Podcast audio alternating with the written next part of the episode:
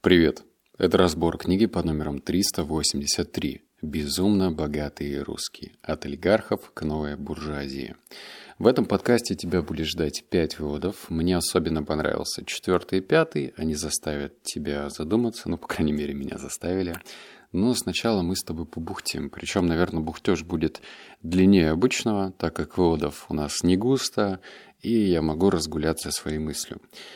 А почему я выбрал эту книгу? И это, кажется, уже третья книга про олигархов, которая проскакивает в моих разборах. Дело вот в чем. Я чувствую легкую неудовлетворенность и даже легкий стыд от того, что я плохо разбираюсь в истории. Ну, в частности, в истории России. И если вы меня на улице поймаете и спросите, а в каком году отменили крепостное право, когда Петр I сделал тот и пятое и десятое, я скажу не знаю. Просто потому, что во время школьных уроков э, вся эта информация влетала в одно ухо и также быстро оттуда вылетала.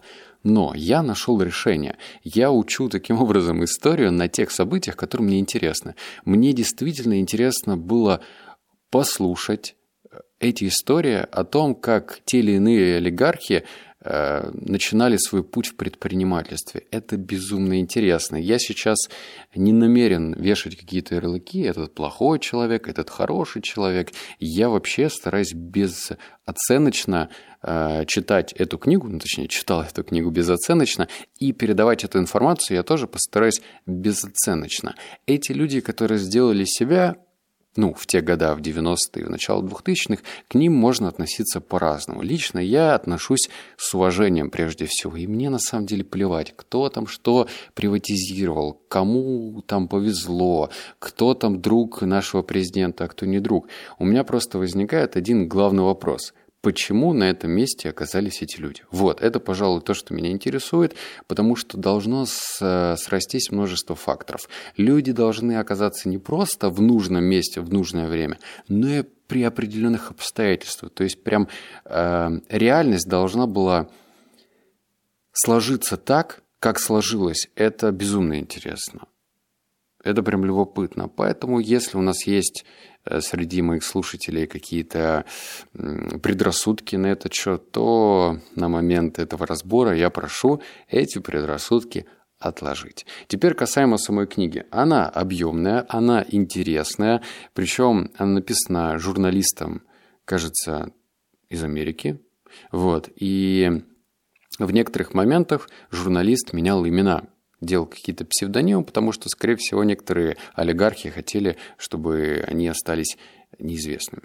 Вот. Э, и в то же время там книга разбита на рубрики, мол, вот отношение олигархов к религии, а вот такое отношение олигархов к э, не знаю, там, к детям или там, к друзьям, к любовницам и так далее. То есть берется какая-то определенная тема, и через призму олигархов и этих богатых людей все это пропускается. Вот, я, в общем, кайфанул. Но выводов получилось немного, потому что это прям как читать учебник истории. Все, читаем. Вывод номер один. Рассказывая о происхождении личного состояния, богатые русские любят культивировать образ миллиардеров, которые сделали сами себя. Они настаивают на своих скромных корнях и на том, что добились финансового успеха исключительно своими силами, не используя культурные и социальные преимущества, доставшиеся от родителей, и не прибегая даже к дружеским связям, приобретенные в студенческие годы. Вместо этого они акцентируют внимание на тщательно подобранных эпизодах своих трудовых биографий, Например, Фридман, 11 место Forbes, состояние 15 миллиардов долларов. По его словам, начал заниматься бизнесом параллельно с учебой в институте, организовав схему перепродажи театральных билетов и кооператив по мытью окон, где работали его однокурсники. Герман Хан, олигарх и партнер Альфа Групп, его состояние 10,1 миллиардов долларов, тоже начал свой путь богатству в студенчестве, занимаясь продажей футболок и джинсов на московском рынке. Более внимательный взгляд, однако, показывает – что их реальная история успеха имеет мало общего с нарративом из грязи в князи. Родители Ходорковского были высокообразованными представителями советской интеллигенции. Отец Фридмана, инженер, был достоин государственной премии СССР на разработку систем контроля воздушного пространства в оборонных целях. Отец Хана был известным ученым в области металлургии. Благоприятные семейные обстоятельства и тесные родительские связи с элитой обеспечили им неоспоримое преимущество в условиях перехода к рыночной экономике. Влияние родителей сказалось и на том, какое образование, какие вузы выбрали эти молодые люди. Обучение в престижных институтах в годы перестройки позволило им приобщиться к полезным социальным связям. На этом вывод заканчивается, и я секундочку делал глоточек, а ты перевари услышанное. Все это говорит нам о следующем. Сейчас, в 23 году, если мы видим, например, за рулем дорогого автомобиля парня или даже девушку, мы начинаем строить свои догадки, а как этот автомобиль попал ему или ей в руки. Если это девушка, ну, понятно, куда мысль нас заводит. Если парень, ну, скорее всего, конечно же, у него богатые родители. И сейчас мы так себе это представляем. Ну, это в большинстве своем, конечно же. А журналист копнул дальше и говорит, что успех, например, Ходорковского, который в свое время, кстати говоря, в, по-моему, в конце 90-х, ну, в общем, в каких-то там 90-х годах считался самым богатым человеком в России. И он якобы обязан этим э, интеллигенции, родителям. Да, то, что они, они были не богатые, но они при этом были из слоя интеллигенции и давали, видимо, правильные задатки в сторону воспитания Ходорковского. То есть здесь не было какого-то такого, знаешь, денежного воспитания, как э, проповедуется в книге «Богатый папа, бедный папа». Нет, здесь просто, наверное, была привита тяга к труду, тяга к, к, там, к разборчивости людям, тяга к риску и так далее. То есть все-таки воспитание даже со стороны интеллигенции повлияло на становление этих людей. При этом никаких там бизнес-тренингов они не проходили, естественно. Вот номер два. В постсоветской России акцент на женской физической привлекательности и сексуальности не просто и усилился, но был доведен до крайности. Тяжелая экономическая ситуация 90-х годов привела к ценностному пересмотру личностных взаимоотношений и, как следствие, превращению женского тела и женской сексуальности в товар. Такая меркантилизация была беспрецедентной для российской истории. Этому процессу способствовали и некоторые российские женщины, которые рассматривали отношения через призму торговли и пытались заключить наиболее выгодную сделку, соглашаясь на брак или положение любовницы ради материальных и других выгод. Один из моих респондентов, бизнесмен и политик Игнат, так прокомментировал эту форму меркантильных отношений. Вместо того, чтобы покупать очередной Мерседес, на который никто не обратит внимания, куда лучше завести потрясающе красивую жену или любовницу, одевать ее в самые дорогие элегантные наряды и увешивать драгоценностями. Впрочем, демонстрация статуса и богатства посредством ярких женщин-спутниц является самым устойчивым феноменом не только для нынешних времен, но и для всей человеческой истории, причем в любых обществах. В конце XIX века, э, а затем и Вернер Зомбард предположили, что первым явным атрибутом роскоши служили именно женщины. Если пользоваться терминологией Веблера, то молодые жены и любовницы – это трофеи, предназначенные не только доставлять чувственное удовольствие, но и зримо демонстрировать успешность мужчины. Владение телом молодой женщины повышает символический статус мужчины, снабжая его ауру мужественностью. Вот так вот. Я читал, мне было крайне любопытно, потому что, конечно же, это не правило. Мы знаем, э, скажем так, медийных миллиардеров, я не буду называть имена, но они условно как раз-таки кичатся тем, что они женами, с которыми познакомились в студенческие годы. Это далеко не мисс мира или мисс Россия. Это просто опрятные женщины. Опрятные женщины, которые всегда были с ними. И в период, когда эти будущие миллиардеры были бедными, и когда они получили деньги. То есть это не правило. Но это просто любопытно, то, что мужики проявляют, точнее, создают ауру мужественности через то, что украшает своих женщин, делая э, дорогие подарки в виде каких-то платьев, драгоценностей и так далее. Это интересно. Вывод номер три. Нехватка гражданского общества усугубляется широко распространенной безответственностью. Это чувствуется до сих пор, в том числе и среди молодых представителей бизнес-элиты, которые продолжают считать моральную нечистоплотность обычным делом. Молодой бизнесмен Артем, специализирующий на нефти и финансах, признался мне, потягивая коктейль в бары отеля «Клэридж». В лондонском районе Мейфер. Когда ему не удается добиться своего с помощью статуса или денег, он прибегает к лжи. Ему приходится делать это довольно часто, но несколько, э, по несколько раз в день. Но ради благих. Ой, бляха-муха. Но ради блага других, заверил он меня. Собеседник вел разговор с отсутствующим видом, время от времени поправляя манжеты на своем идеально сидящем темно-синем пиджаке. «Да, я умею лгать, хотя мне не очень нравится это делать», — продолжил он. «Нет никакой вины я не чувствую». Он улыбнулся, продемонстрируя свои идеально белые зубы. С такой нервной работой, как у него, цель оправдывает средства. А иначе ничего не добьешься. Чем враждебнее среда, тем больше приходится лгать. Ничто во внешности Артема не выдавало того, насколько безжалостным он может быть в деловых вопросах. Он раскрыл мне свой рецепт сохранения спокойствия. Знаете, что самое главное нужно знать о нашей совести? То, что она довольно гибкая и мобильная. Вам нужно заключить с ней один глобальный контракт раз и навсегда, а не переключать его заново каждый раз. Вот здесь прям на подумать, да, мысль? И вот почему. У нас есть ну, у каждого свои там постулаты. Кто-то их черпает из религии, кто-то из э, воспитания родителей. Но, в общем, где-то мы эти постулаты подчеркнули. А здесь открытым текстом наш олигарх Артем, очень богатый обеспеченный человек, говорит, что его совесть очень гибкая – Характеризует ли его это как плохим, злостным человеком? Да нет. Если он находится в лады с самим собой, если он спит хорошо, если он там параллельно где-то, может быть, делает добрые дела, то значит, он, ну, в какой-то степени молодец. Мы же не можем оценивать людей через свою призму. Плохой хороший, плохой хороший. Это лишь наше представление, как должен выглядеть плохой человек и как хороший.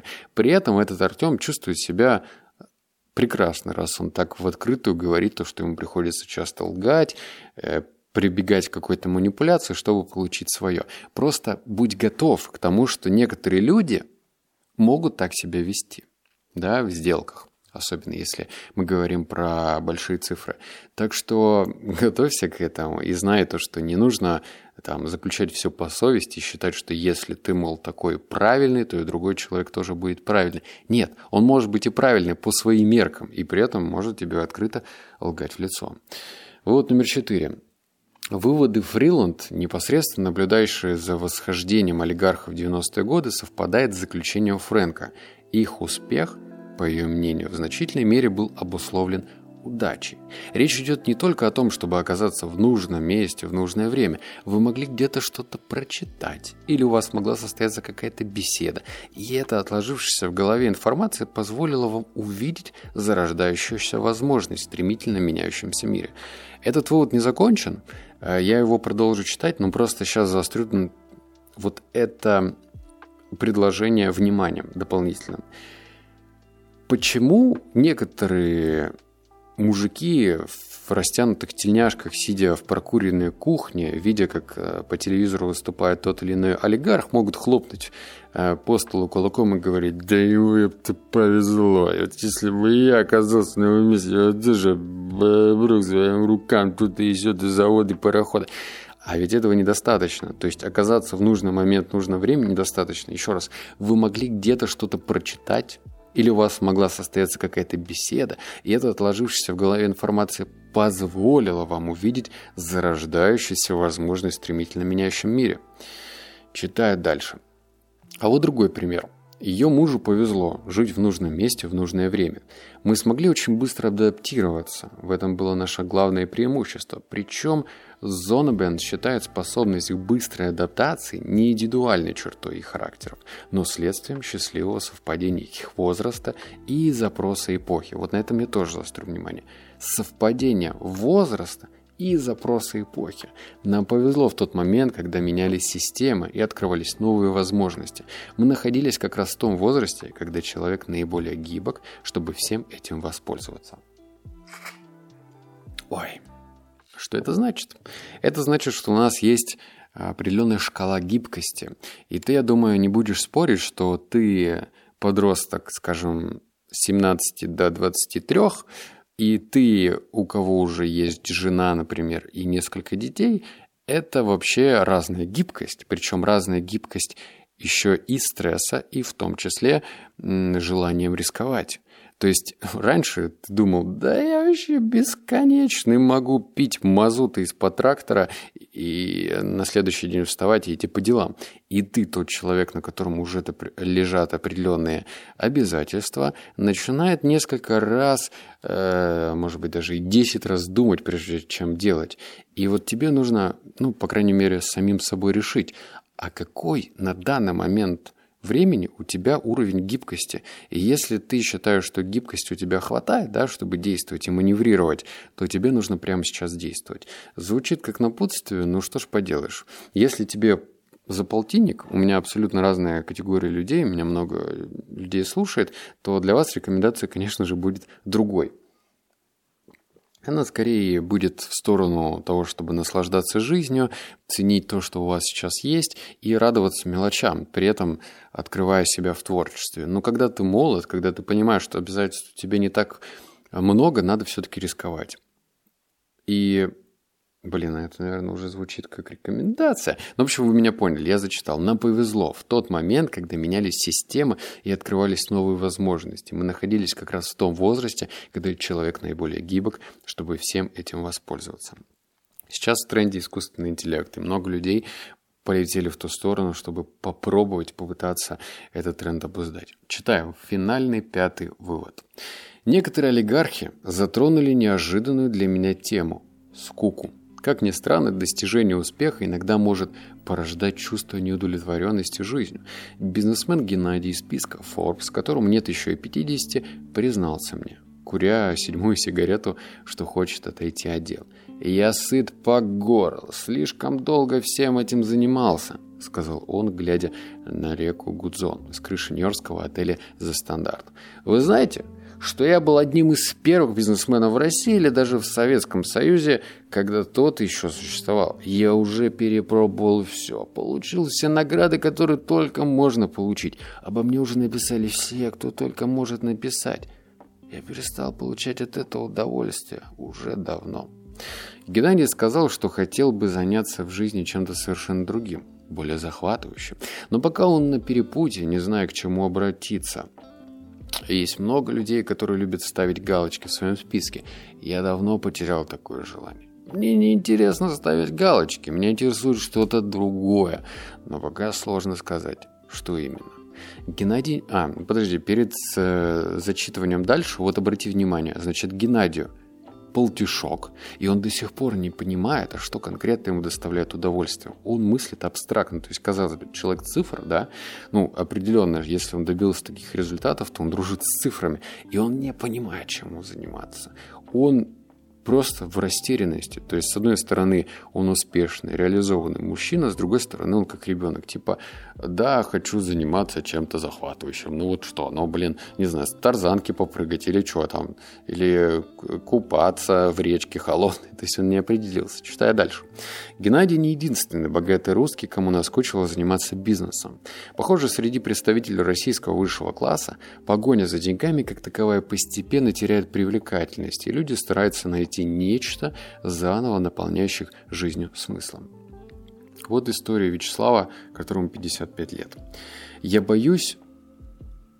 А, не-не-не-не, история про Ефима. «Я боюсь, что сделаюсь ненужным», — сказал Ефим, заработавший к приближающимся 50 годам более миллиарда долларов. «Я боюсь этого больше всего на свете». Мы встретились в его квартире в фешенебельном районе Найтсбридж в Лондоне. Ефим суетливо заваривал чай и говорил многословно, почти бессвязно. Он отошел от повседневного управления своей компанией пару лет назад, по собственному желанию. По его словам, он остается почетной персоной, корпоративной душой и лицом фирмы, хотя и без какой-либо реальной ответственности. Хотя он сам выбрал такой путь. Это его порой гнетает, и он жаждет чего-то более основательного. Вот тебе две абсолютно разные истории. Людей, которые сколотили огромнейшее состояние, и при этом каждый из них несчастлив по-своему. Один не понимает, чем он хочет заняться, второй чувствует себя ненужным. Вопрос, да, почему к 50 годам ответа нет? А все потому, что происходит рассинхрон. Рассинхрон между тем, что хочет твоя душенька, и тем, что хочет твои ручники. Если ручники хотят загробастать больше денег и на все про все плевать, то тогда душенька что делает? Она забивается в уголочек, где-нибудь плачет в подсознании и ждет своего часа. Например, после кризиса среднего возраста или после полтинника, когда ты боишься наедине само, с самим собой остаться. И лучше бы все-таки двигаться параллельно. То есть смотреть, анализировать, что тебе нравится, где ты получаешь хоть какое-то удовольствие. То есть нет такого, что ты такой «Вау, все, это точно мое». Где-то происходит все через преодоление. Вот тот, кто катается на сноуборде, точно меня поймет. Ну, первые тренировки – это, ну, боль, это каторга. Ты падаешь и падаешь, тебе больно, ссадины, синяки остаются. И потом ты проклинаешь то, что ты начал кататься. Но спустя несколько тренировок ты начинаешь втягиваться, и вот уже там на пятое занятие ты чувствуешь себя вполне комфортно. Так что главное напутствие – просто пробуй. Просто экспериментируй со всем, что есть в твоем городе. Даже если ты живешь в небольшом городке, попробуй что-нибудь новенькое, необычное. А дальше будет, что будет. Вот, поскольку это было малое количество выводов, которые я успел подчеркнуть, я бы хотел с тобой побеседовать вот насчет чего. А, примерно 6 дней назад а может быть недельку, я сделал релиз своей третьей книги. Я вижу, как она сейчас продается. Спойлер, очень хорошо, она уже и стала и бестселлером, и хитом, и вижу оценки, и вижу отзывы, но оно несопоставимо с тем количеством людей, которые их купили. И я знаю, что из моего телеграм-канала «Книги на миллион» было много читателей. Вот, у меня просьба, пожалуйста, пожалуйста, не надо стесняться оставлять отзывы. Это очень ценно и важно для меня. Конструктивные отзывы, оценки – это прям главная метрика, которая мне позволяет прислушиваться к твоему мнению. Вот ты прочитал, тебе что-то понравилось, напиши, чтобы, э, не знаю, где-то тема может быть не раскрыта или чего не хватило и так далее. Потому что я стараюсь ну, прогрессировать в этом творчестве, в писательстве. И у меня собственный стиль. Я очень важные, как мне кажется, темы обрамляю в художественный стиль, чтобы они доходили до читателя. Прежде всего и для меня, потому что и, ну, есть определенная хитрость, что писатели пишут еще и для себя, так и для читателя. Так что, пожалуйста, не стесняйся оставлять на Литресе э, отзывы и оценки. Это очень важно для меня. Вот. Я ссылочку оставил чтобы тебе не листать пальцем в телеграм-канале «Книги на миллион», прям ссылка в аудиофайле, вот, на мою третью книжку. Все, буду ждать твоих отзывов и оценок. Все, пока-пока. Услышимся в следующем подкасте. Обнял, поцеловал, заплакал. Пока.